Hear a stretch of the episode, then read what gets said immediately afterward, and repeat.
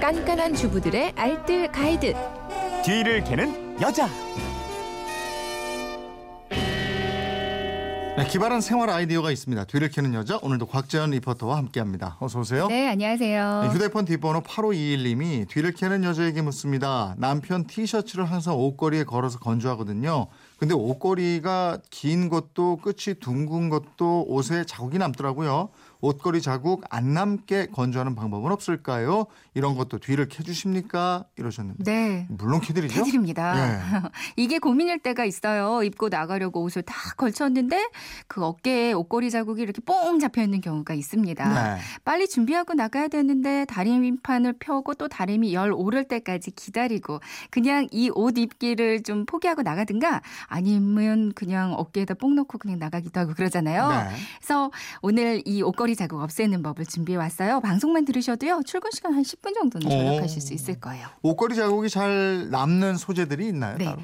티셔츠나 니트류가 그렇거든요. 네. 섬유의 특성상 잘 늘어가, 늘어나는 성질이 있어서요. 오랜 시간 걸려 있다 보면 어깨선이 늘어나 목 주위가 늘어나기도 하고요. 음. 옷걸이 자국이 나면서 형태가 좀 변할 수가 있습니다. 그래서 가능하면 니트류나 티셔츠류는 옷걸이에 걸어놓지 않고 뉘어서 건조시키는 게 좋고요. 네. 보관할 때도 접어서 보관하는 게 좋고요. 음, 만약에 걸어둬야 된다면은 옷을 접어서 걸쳐주라고요. 네네. 그러니까 평소대로 옷 안쪽으로 옷걸이를 집어넣어서 거는 게 아니라요. 네. 옷 전체를 반으로 접어서 옷걸이 위에 이렇게 걸쳐두면 되는 거거든요. 음, 음. 그러니까 니트나 티셔츠를 먼저 세로로 이 전체를 반으로 접어주세요. 네. 그리고 옷걸이 양쪽 날개 있잖아요. 네. 여기다가 옷을 이렇게 걸쳐 놓으면 됩니다. 음. 이런 식으로 말리거나 보관을 하면 옷걸이 자국도 남지 않고요. 옷이 축 늘어지지 않아서도 좋고요. 네, 특히 세탁소에서 주는 그 철사 옷걸이가 자국이 많이 남죠. 네, 맞아요. 그러니까 옷을 걸쳐놓는 방법도 있지만요. 이 철제 옷 걸이에 약간만 변화를 주면 이거 걸어놔도 괜찮습니다. 네. 그러니까 옷걸이에다가 페트병을 끼워주면 되거든요. 음. 페트병은 500ml짜리로 두 개를 준비해 주세요.